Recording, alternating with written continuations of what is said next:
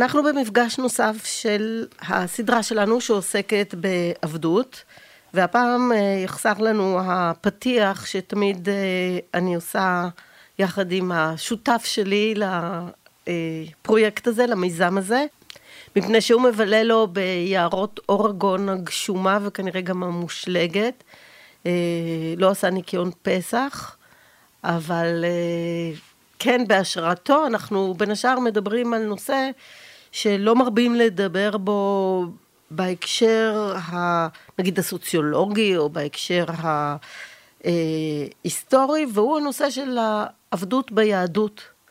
והעורך שלי הפעם הוא אה, שלמה פוקס, שאותו אני מכירה מזה זמן אה, רב, והוא רב, רב רפורמי, אה, בסגל ההוראה בהיברו יוניון קולג', הוא בעל תואר ראשון במחשבת ישראל וחינוך מהאוניברסיטה העברית, תואר שני במדעי היהדות, בית המדרש ללימודי יהדות, לימים מכון שכטר. בקיצור, האיש המתאים ביותר כדי uh, לשוחח איתו על הנושא המורכב הזה של ערבות ביהדות, של ערבות ביהדות, מפני שבפסח במיוחד אנחנו מדברים על כל הנושא של עבדים היינו לפרעה במצרים, כולנו כקולקטיב. אבל שלמה, אני אשאל אותך, באיזה מידה היהדות אה, הקדישה בכלל תשומת לב לאורך הדורות לשאלת, של ה, לשאלת המוסד החברתי הזה שנקרא עבדות, אה, מעבר לעובדה שאנחנו כולנו אמורים להיות עבדי האל, אבל עבדות זה נושא שדנו בו ביהדות בכלל? שלום, תודה על ההזמנה. עבדות אה, שזורה לאורך כל הדרך. בין אם נרצה, בין אם לא נרצה, והשאלה הגדולה, האם אלו אזכורים תיאורטיים או הלכה למעשה. כי לא ברור לנו עד כמה באמת החזקנו עבדים לאורך הדורות. ברור שבמקרא יש תיאורים חד משמעיים שליהודים יש אה, עבדים, ויש דיונים על שחרור כזה או שחרור אחר. ואני רוצה דווקא להתחיל בנקודה לכאורה רחוקה, כי זה שזור בתוך עולם ההלכה, פסוק מספר דברים, לא תסגיר עבד לאדוניו. כלומר, אם עבד בורח, לא אה, מסגירים אותו לבעלים שלו, אלא יושב איתך, עמך יושב בקרבך, אל תונה אותו. כלומר, ברור לגמרי שמתארים פה סיטואציה של עבד של אדם אחר, בורח אליך ואתה מקבל אותו. למה זה חשוב? כי בכל ספרות ההלכה זה מופיע כאחת ההלכות לגבי עבד כנעני, עבד לא יהודי. וברור לגמרי שרצו אה, לצקת לזה תוכן, והדבר המדהים הוא שגם היום, בימים אלו, יש כאלה שמשתמשים בזה ביחס לפליטים שבאים מאוקראינה, או באים מרוסיה, או באים ממקומות אה, עם מצוקה, שפתאום אתה מבין שיש לך אחריות לא רק כבעלים של עבד, אלא גם להגן על עבד שבורח, או עבד פתאום במושג של פליט, לאו דווקא מישהו שיש לו אדון, אלא שהמציאות שלו התערערה. ופה זה מחזיר אותנו באמת לסיפור של מצרים, כי הסיפור של עבדים היינו, הוא אחד הסיפורים המכוננים, שאנחנו כעם לא נולדנו פה, אלא בעצם התגבשנו כקבוצה, כעבדים במצרים. ואת התורה קיבלנו במדבר, ורק הגענו לפה אחרי. כלומר, אנחנו מתפארים לא בייחוס הרם, אלא בעובדה שהיינו עבדים במשך כך וכך שנים, כשהכתוב מציין, וזכרת כי עבד היית במצרים. כלומר, הסיבה שאנחנו היינו עבדים, הוא כדי ללמד אותנו על היחס האנושי לבני אדם באשר הם, בצלם אלוהים, מעין מה ששנוא עליך אל תעשה לחברך. כלומר, אם היית עבד כל כך הרבה שנים וסבלת מנוגסים ואדונים שנהגו ממך שלא כראוי, אתה למדת על בשרך ואתה לא תעשה את זה. אלא מה? לאורך המסורת יש לנו תיעוד שגם לבני ישראל במצרים היו עבדים. כלומר, ישנם דרשות של העשירים, שבט ראובן, שמעון ולוי, היו עבדים במצרים, ולזה יש הוכחה דווקא מספר ירמיהו, שירמיהו מתאר בפרק ל"ד, שבימי צדקיהו צווינו לשחרר עבדים, אלא מה? שחררנו, ומיד אחרי זה לקחנו אותם חזרה.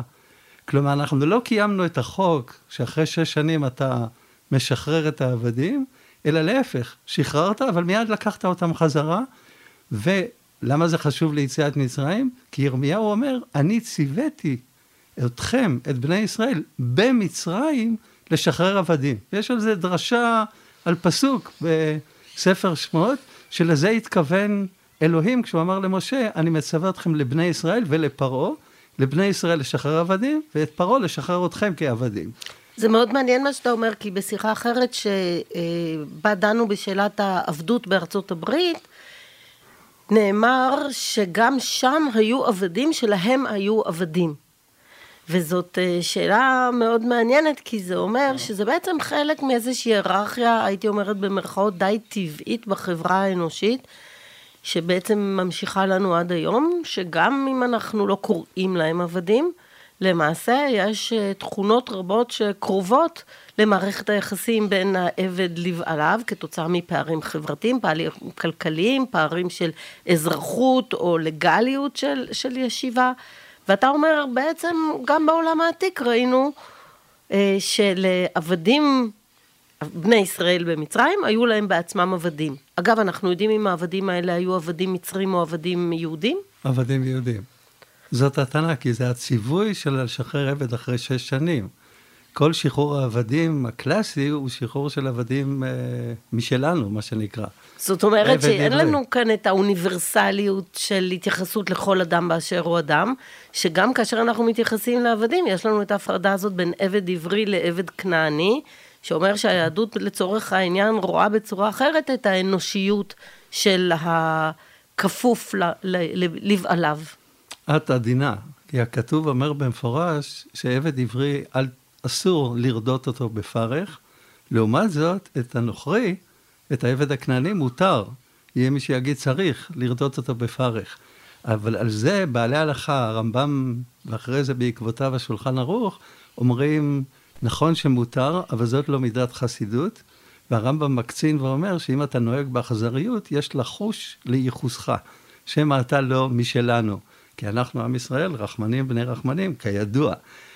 שוב, האם אומרים את זה בציניות? ברור לגמרי אבל שיש הבחנה בין עבד עברי, שהקונה עבד קונה אדון לעצמו, כלומר אני חייב לאכול איתו, להפך, אני צריך לתת לו לאכול לפניי, הוא צריך להיות יחד איתי, אסור לו לעבוד יום ולילה, אסור להתייחס אליו בזלזול.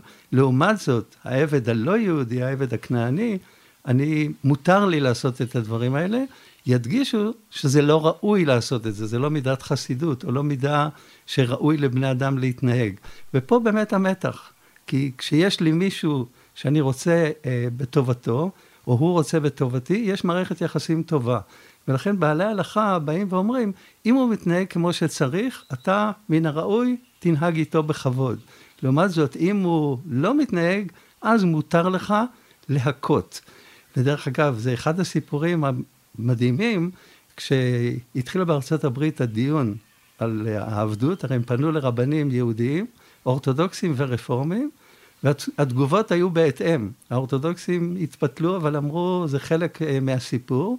ואז רב אחד בא ואומר, אני הייתי רב בדרום אפריקה, וניסיתי לשכנע את ה... סליחה, לא רב, אחד המנהיגים הלא יהודים, שהיה בכנסייה בדרום אפריקה ועבר לארצות הברית, ואז הוא תיאר שהוא ניסה עם שבט הזולו, נשים משם, לתרגם את התנ"ך לשפה שלהם, וכשהם הגיעו לפרשת משפטים, ששם אחרי התיאור של עבד עברי, יש דין לגבי המכה, אדון המכה את עבדו ומוציא לו עין או שובר לו שן, האם הוא משתחרר כן או לא, ודי ברור שאם הוא מת מהמכה, האדון יכול לצאת זכאי. ואותו איש משבט זולו אמר לו, אנחנו לא רוצים להצטרף למקום הזה. ואז הוא הגיע עם האינפורמציה הזאת לארצות הברית, ובא ואמר, אנחנו חייבים להתייחס אחרת לברית הישנה, וחייבים לבטל אותה.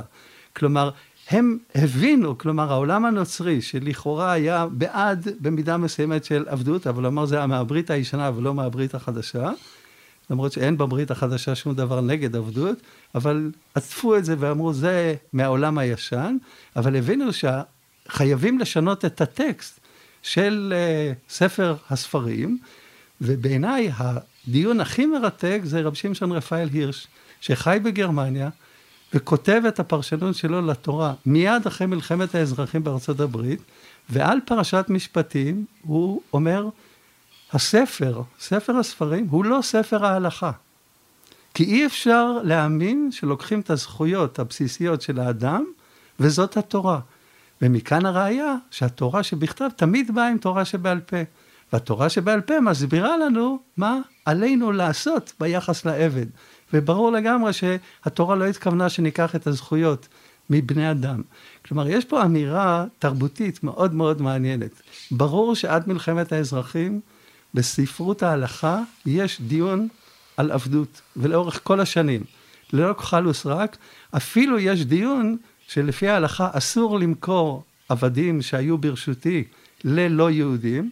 למה? זאת אומרת, עבד לא יהודי ללא יהודי, בגלל שברגע שהוא הצטרף אליי, הוא כאילו הפך להיות יהודי, כי הוא חייב במילה, והוא שומר שבת, הוא שומר פסח, כלומר הוא הפך להיות אחד מאיתנו, ואם אני מוכר אותו ללא יהודי, אוטומטית הוא יהיה פטור מהמצוות, והוא יעבור לעולם אחר, ולכן אסור. אלא מה? בבבל, אחד הגאונים שואל, רגע, עכשיו יש לנו הרבה עבדים, המצב, אנחנו יכולים להרוויח הרבה כסף, אסור לנו למכור, והוא מוצא דרך להתיר את זה. כלומר, ברור לגמרי שבסיטואציות מסוימות ההלכה שאמרה דברים חד משמעיים, פתאום משנה את היחס. ופה אני חייב להגיד איך אני בכלל הגעתי לעסוק בסוגיית הזאת, בסוגיה של עבדות, כי אני מלמד את הסטודנטים הלכות גיור. ואני פותח את השולחן ערוך, יורה דעה, ומדפדף כדי להגיע להלכות גיור, וההלכות מיד לפני הלכות גיור, בין הלכות מילה להלכות גיור, הלכות עבדים, והרבה יותר ארוך מהלכות הגיור. ואתה בא ואתה אומר, מי צריך בספר ההלכה, שהוא האבן בסיס של התרבות היהודית, הלכות עבדים, יש לו עבדים? אלא מה? בשולחן ערוך אין עבד עברי, רק עבד כנעני.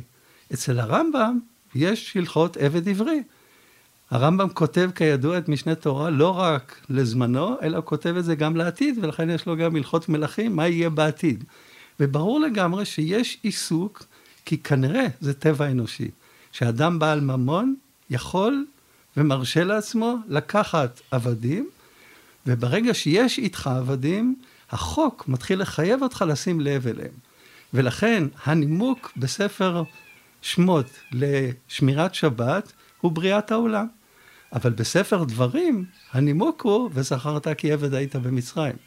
כלומר, פתאום הכניסו את הנימוק של שמירת השבת לעובדה שיש יום חופשי לכל האזרחים, כלומר בקרבך, כולל העבדים שלך.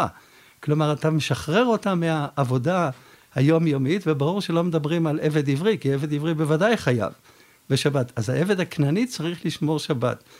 והדבר המרתק זה השפחה, עקרונית, היא גם עוברת טבילה והופכת להיות מעין יהודייה עד שישחררו אותה. ואז יש דיון בהלכה, מה קרה אם היא לא טבלה? האם מותר לבעלים להחזיק אותה כלא יהודייה, ואז היא יכולה לשרת אותו גם בשבת. לעומת זאת, אם היא התגיירה כאילו הפכה להיות אה, שפחה כנענית, אבל שעברה את התהליך של טבילה, אסור לה לעבוד בשבת, אסור לה לחלל שבת. ופה האינטרס של בעל הבית זה שיהיו לו עובדים שיכולים לשרת אותו גם בשבת. זה הגוי של שבת שהקדים את זמנו, וברור לגמרי שההלכה פה נענית לצורך בסיסי שהיה. כך שהמציאות על פי רוב מחייבת את היחס. אם יש יותר עבדים, אתה מבין שיש אפשרות לשנות את ההלכה, כי יש יותר מצאי. לעומת זאת, ברגע שאין, ברגע שאסור להחזיק עבדים, כמעט ולא דנים בסוגיות האלה. ולכן יש ניסיון ל- לרבד ולדעת מתי התייחסו ולמה לעבדים, וזה בהתאם לתרבות הכללית ששררה באזור. זאת אומרת שאנחנו רואים כאן כבר אה, שתי היררכיות בתוך עולם העבדים. אנחנו רואים עבד עברי ועבד כנעני, ואנחנו רואים הפרדה בין שפחה לבין עבד, שגם כאן הכללים הם אה, שונים. ואני רוצה לקחת אותך למרחב אחר. כנראה שבאותה תקופה להחזיק עבדים בצורה של עבדות, כי שוב אני חוזרת, גם היום אנחנו מחזיקים עובדי בית שלא כולם זוכים למלוא התנאים הראויים להם או למלוא הערכה הראויה להם. אני זוכרת את ההפתעה שהתחילה כאשר במודעות אבל אנשים מבוגרים שהלכו לעולמם הופיעה פתאום המטפלת כך או המטפל כך. שזה איזה סוג של הכנסה למשפחה באיזשהו מקום, כי יש את הילדים, אבל זה תמיד בשורה האחרונה, למרות שהרבה פעמים המטפלים האלה הם אלה שבאמת אה, טיפלו במנוח או במנוחה. אני רוצה לעבור לעניין של סחר בעבדים. אה, אתה אולי צריך אה, סיוע בבית, ואם אתה איש ממון ומשפחות גדולות, אני יכולה איכשהו לראות את ההצדקה לזה, אבל מה לגבי מעורבות של יהודים בסחר עבדים? מה שם אנחנו קוראים בהלכה ומה אנחנו יודעים על המציאות?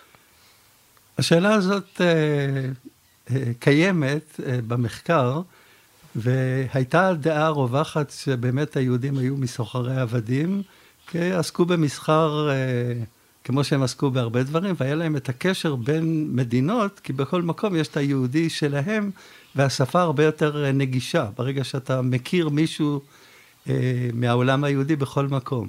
אבל מתברר שלא כך, לא ממש עסקו במסחר בצורה מסיבית, אבל היות וכדי להחזיק עבד לא יהודי, עליי לחייב אותו לעבור מילה.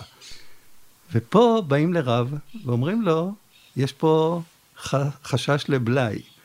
אם אני מל עבדים באיזשהו מקום, הסיכוי שכולם יבריאו במהלך ההפלגה עד למכירה הוא לא גדול.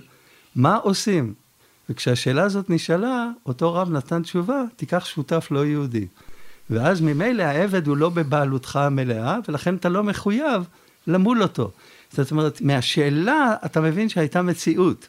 והמציאות חייבה את הפתרון, חייבה, או נתנה לרב את האפשרות לתת את הפתרון הזה, ואז אתה מבין שהיו פה כל מיני אינטרסים מתחת לפני השטח, של להחזיק אנשים שהם במעמד אה, נמוך, אבל אתה לא רוצה ממש להיות הבעלים שלהם, כי אתה באמת חושש.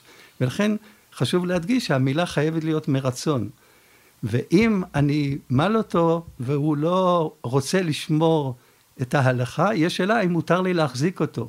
אז ההלכה אומרת, תגלגל איתו שנה, אם הוא ישתכנע להפוך להיות מעין גר כעבד כנעני, אז תקבל אותו. אם לא, אתה מצופה ממך לשחרר אותו. אבל האם באמת שחררו? חזרנו לשאלה הראשונה. כנראה שההלכה אמרה שצריך, אבל המציאות הייתה שלא שחררו את העבדים.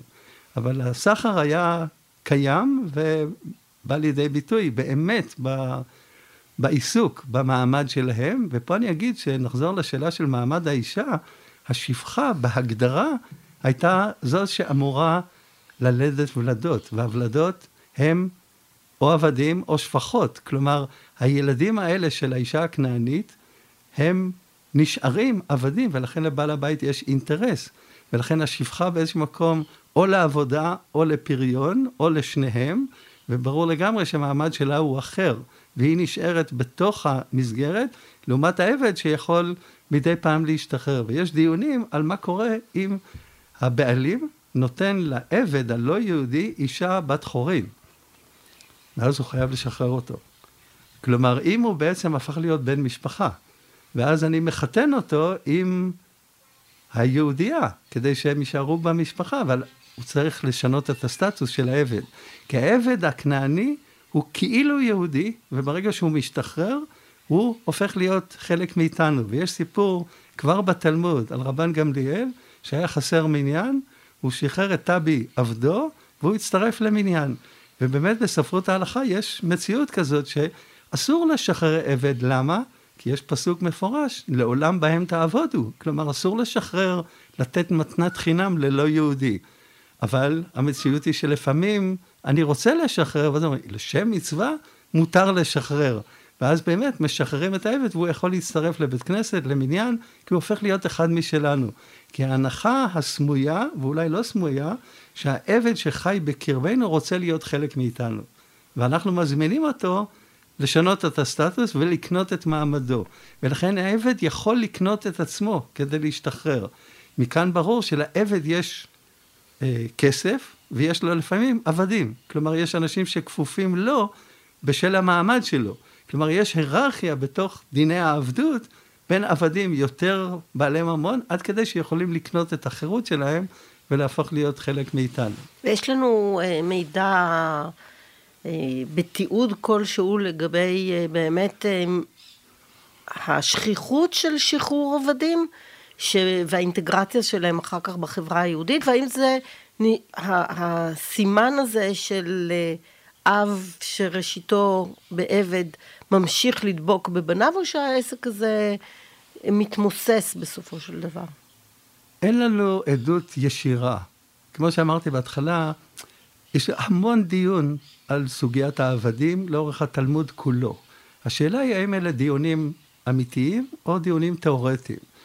ואני אגיד שקשה לעכל חלק מהאמירות שיש להם לגבי עבדים, כמו שיש להם אותו דבר לגבי נשים, ויש ניסיון לבוא ולהגיד, אלו דיונים תיאורטיים, ולא אה, דיונים הלכה למעשה. אבל כשהתלמוד מביא את העובדה שבמצרים לא שחררנו את העבדים העבריים, נדמה לי שהם באים ואומרים משהו לא רק היסטורית, אלא הם מוצאים את עצמם במציאות שאנשים מחזיקים עבדים ולא משחררים אותם. כלומר, אני קורא בין השורות לא תיעוד היסטורי של משהו שהיה פעם במצרים, אלא כשהם דנים במעמד של בני ישראל שמחזיקים עבדים, הם לא היסטוריונים, אלא הם מנסים לתאר כמשל, הנה, כולם יודעים מי נמצא בבית של מי ומה המעמד שלו. ואני חושב שעם הזמן זה כנראה מתמוסס. אני יכול להגיד שאני שמעתי ביהדות אה, אתיופיה, שגם שם מסתבר שיש מעמדות שהיו כאלה שפתאום הייחוס שלהם לא ברור, והם אומרים, הם סוג של עבדים שלנו.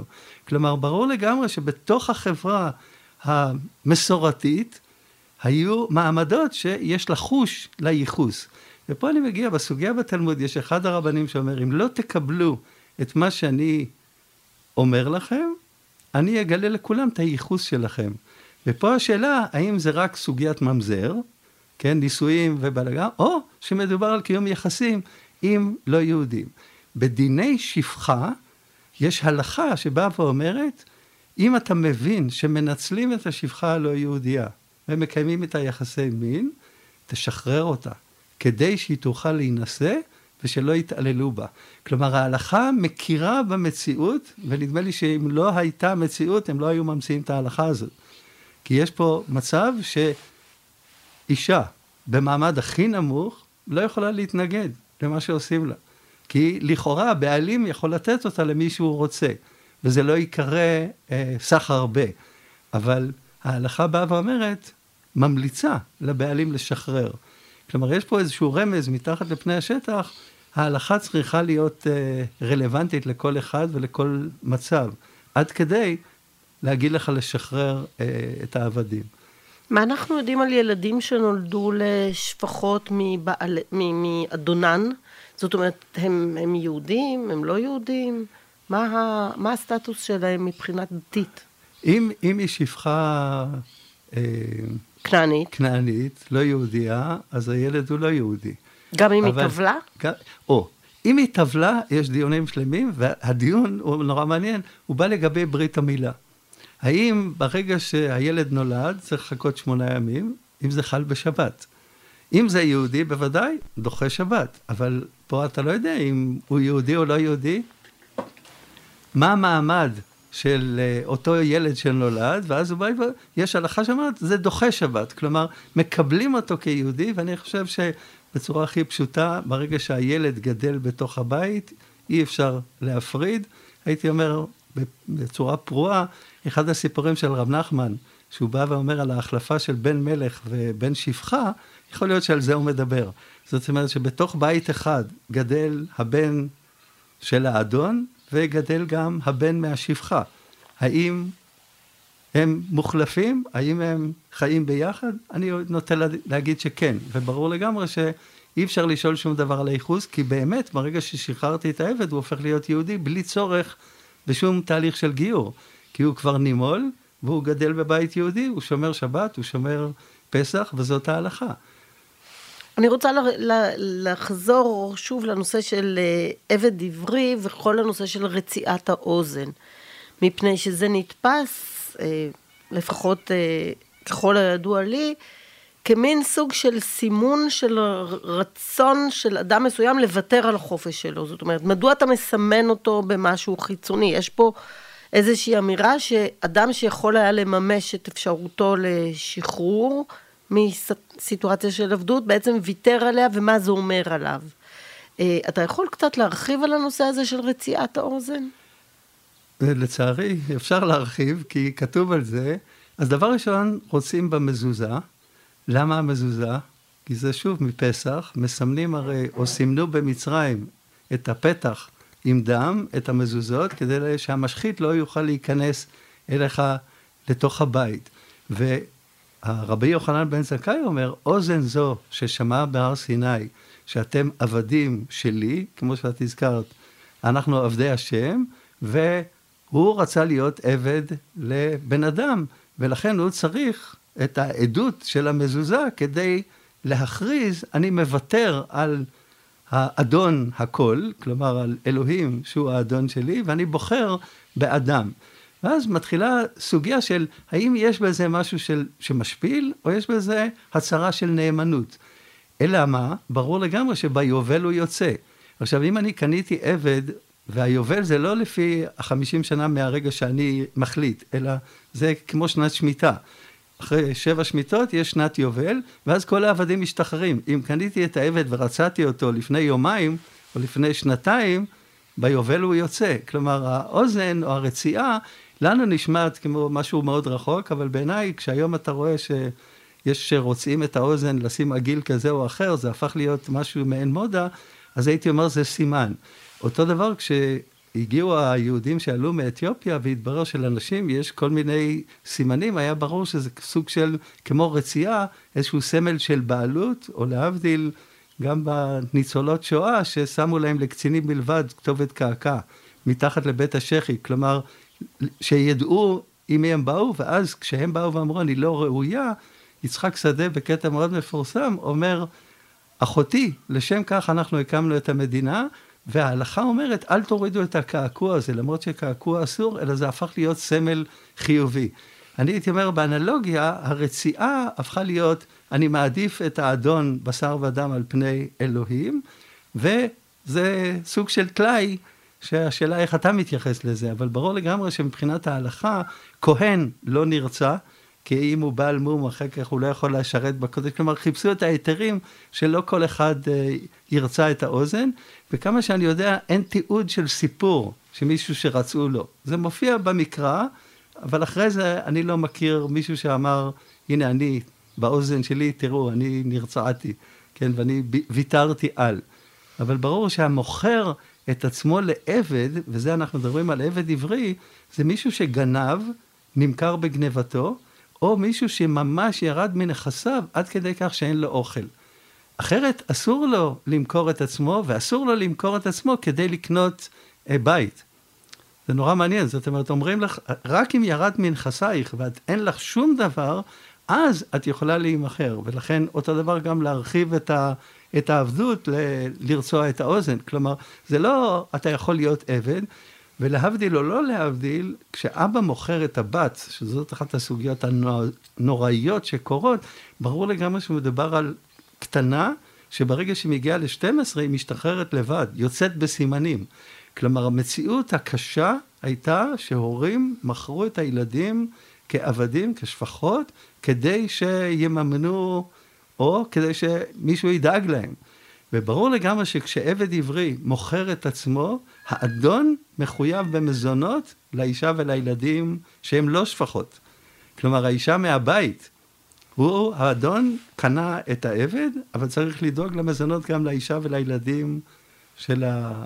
של אותו עבד. הוא יכול לתת לעבד הזה שפחה לא יהודייה, אם הוא נשוי. אם הוא לא נשוי, אסור לו.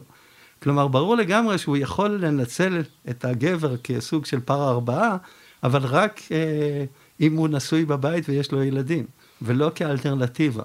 ושוב, הם מתמודדים עם השאלה המוסרית של רגע, מה אנחנו עושים פה? אבל ההנחה היא שהאדון רוצה עוד עבדים, ולכן יש לו שפחות כדי שיוכלו ללדת ולהתרבות. זאת אומרת שבעצם, אם אני לוקחת את מכלול המגבלות שאתה תיארת כאן בהיבטים שונים, התפיסה הכללית היא כאילו להכביד על הנושא של אה, החזקת לפחות עבד עברי. זאת אומרת, לא לעשות את זה, זה, הייתי אומרת, זה הקו לעובד של, אה, של התקופות אה, האלה, שבא ובעצם אומר, אוקיי, אתה יכול להעסיק אדם בסוג של תעסוקה שהיא לא חופשית, לא וולונטרית במאה אחוזים, היא עבודה קשה, היא... אבל, אבל יש לזה איזשהו, יש לזה איזה סוג של מערך זכויות סוציאליות של העבד, אבל גם שמחייבות אותך בקשר בינך לבין האל. זאת אומרת, כדי להיות בעל עבדים, אתה צריך להיות מודע לדברים שאסור לך לעשות, שאגב, מבחינה כלכלית הם לא כדאיים, הם מורידים את הכלכליות של, ה, של המוסד הזה. את כל כך צודקת והגעת לנקודה, אני חושב, הכי חשובה בסיפור. איפה מופיע כי תקנה עבד עברי? בפרשה שמיד אחרי מעמד הר סיני. ובעיניי, אם לא להצטמרר, אני לא יודע מה לחשוב. עמדנו בהר סיני, בואו לרגע ניקח, אם זה באמת היה, וקיבלנו את עשרת הדיברות, ומיד אחרי הפרשה הבאה, כי תקנה עבד עברי. שנינו עמדנו אחד ליד השני, ופתאום אני יכול לקנות אותך, או את יכולה לקנות אותי כעבד. למה? הייתי מצפה שהלכות עבדים לא יהיו קיימים בהלכה היהודית, אסור להחזיק עבדים. אבל נדמה לי שהיינו רוצים את זה גם אותו דבר לגבי חמץ. אסור לאכול מיני דגן, שיהיה שבוע לא אוכלים מיני דגן. למה להתיר מצה בצורה של פחות מ-18 דקות, כל הקווצ'ים האלה? אלא מה? בעצם מלמדים אותנו הלכות שחרור עבדים. לא הלכות עבדים, אלא הלכות שחרור עבדים. כלומר, ברור לגמרי שהמציאות מחייבת, במרכאות או לא, לקחת עובדים במעמד כזה או אחר. ופה אנחנו מגיעים, מה פתאום שש שנים? שכר שכיר זה שלוש שנים. בספר הדברים כתוב משנה שכר שכיר, כלומר פעמיים שלוש זה שש שנים. כלומר העבדות היא בהגדרה שכיר משודרג, לא מישהו שהתחייב לשלוש שנים, אלא לשש שנים. אני הייתי אומרת שכיר משונמך, אבל אם אתה אומר משודרג, אז... לא, בשפה שלהם, כי כן. אני חושב ששוב, בעיניים של העובד, יש לו עבודה עכשיו לשש שנים. במציאות של קורונה, במציאות שפתאום אין עבודה, מי שהיה לו, איך אומרים, הייתה לו עבודה מסודרת, הוא היה בעולם אחר לגמרי. וכשאנחנו הולכים אחורה בזמן, אנשים מוכרים את עצמם לעבד כי אין להם, אין להם מה לאכול, או שהם גנבו. אין, אין פה מציאות או, וזה באמת מופיע בפן ההיסטורי, אחרי מרד בר הכוכבא, אחרי מלחמות החשמונאים, לאורך ההיסטוריה, ברגע שיש מלחמה, יש שבויים. יש הרבה שבויים, המחיר יורד. יש פחות שבויים, המחיר עולה. כלומר, ברור לגמרי ששוק העבודה משפיע על ההלכה ומשפיע על היחס. כי ברור לגמרי שאתה רוצה וצריך עובדים, והעובד צריך עבודה. וצריך איכשהו לשלב ביניהם. אז התורה מנסה ללמד וחי בהם. איך תקבל את ההלכה, אבל ת, תדע את המגבלות שלך, אתה לא יכול לעשות מה שאתה רוצה. כלומר, מותר ואסור, וזה באמת אחד הדברים הכי מאפיינים ב, ביהדות. מותר לאכול בשר, אבל אסור דם. מותר לאכול לב או כבד בצורה מאוד מסוימת, כי יש חשש לאכול דם. לא אומרים לך אסור בשום פנים, אלא יש צורה מסוימת שמותר. כלומר, מנסים איכשהו לשלב בין הצורך הכלכלי לבין מעמד בני אדם באשר הם. ופה המתח הוא באמת זועק עד לב השמיים. ואז מזכירים לנו, וזכרת כי עבד היית במצרים. ופה אני אגיד, יש אה, אחת ההברקות של רב שחי בתחילת המאה הקודמת, הרוגצ'ובר, זה הכינוי שלו, שהוא בא ואומר, בדיני שחרור עבדים, יש את הסוגיה של מענק. אתה לא יכול לשחרר עבד אחרי שש שנים שהוא עבד אצלך בלי כלום, אתה נותן לו מענק. וזה ההסבר היסטורי לכאורה, שבני ישראל לקחו בהשאלה כלי כסף וכלי זהב ושמלות, כי מגיע להם. ואז הוא עושה מהלך מפולפל מאוד. כל הכסף שלקחנו בהשאלה, היות ואנחנו לא שמרנו על דיני עבדות, כמו שציטטתי קודם את ירמיהו, לכן בא שישק, מלך מצרים. ולקח את כל הכסף חזרה. כלומר, מה הוא עושה? הוא עושה מהלך בתחילת המאה 1920, 1930, בדווינסק, שם בצפון אה, אירופה, והוא בא ואומר, היה מותר אם אתם תשמרו על הכללים. אם אתם לא שומרים על הכללים, אל תדאגו, הכסף יחזור לבעליו. כלומר, אל תתיימר לעגל פינות, ואל תחשוב שאם זה, טוב, אני החזקתי את הכסף, בסדר, היורשים שלך ישלמו על זה. יש פה איזה מין אמירה, תיזהרו מאוד מלקחת דברים ולהגיד, אה, ah, אם עשו את זה, סימן שגם לי מותר היום לעשות את זה. לא, לא, תיזהרו מאוד, יש סדר בבלגן, במרכאות או לא במרכאות, והחשבון בסוף ייפרע. אתה תצטרך לשלם אם אתה לא שומר על החוקים.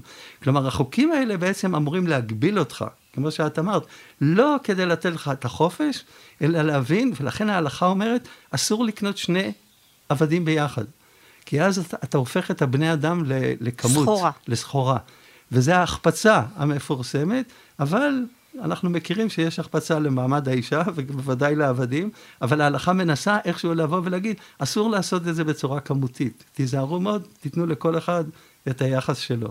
אני חושבת שזו נקודה מצוינת אה, לסגור את השיחה שלנו, ואני רוצה לומר לך שלא כולם למדו את הלקח שאמור היה להיות אה, מיושם גם בחיי היומיום. בשבוע שעבר אני נפגשתי עם מי שטיפלה בימי האחרונים ועברה לעבוד אצל אה, אנשים אחרים. היא חזרה בשבת להודו, והמעסיקים שלה, האחרונים, אמרו, לא נשלם לך את שכרך כי את כבר טסה להודו בשבת, ומה תעשי לנו? וזה מזכיר את השאלה של איך המשמעות של עבדים היינו לפרעה במצרים, וכל. התפארת הבאמת האנושית שתיארת בפנינו, גם עם המתח הזה בין, ה, בין האפשרות המעשית לבין, ה, לבין הציוויים, אני בטוחה שהאנשים האלה שלא שילמו לה את השכר, בוודאי יקראו את ההגדה ולא הרגישו שהם בעצם אה, חטאו כלפי מה שבעצמם הם מלינים על אחרים שהעסיקו את אה, בני ישראל במצרים. תודה רבה לך, שלמה. תודה לך, תודה על ההזמנה.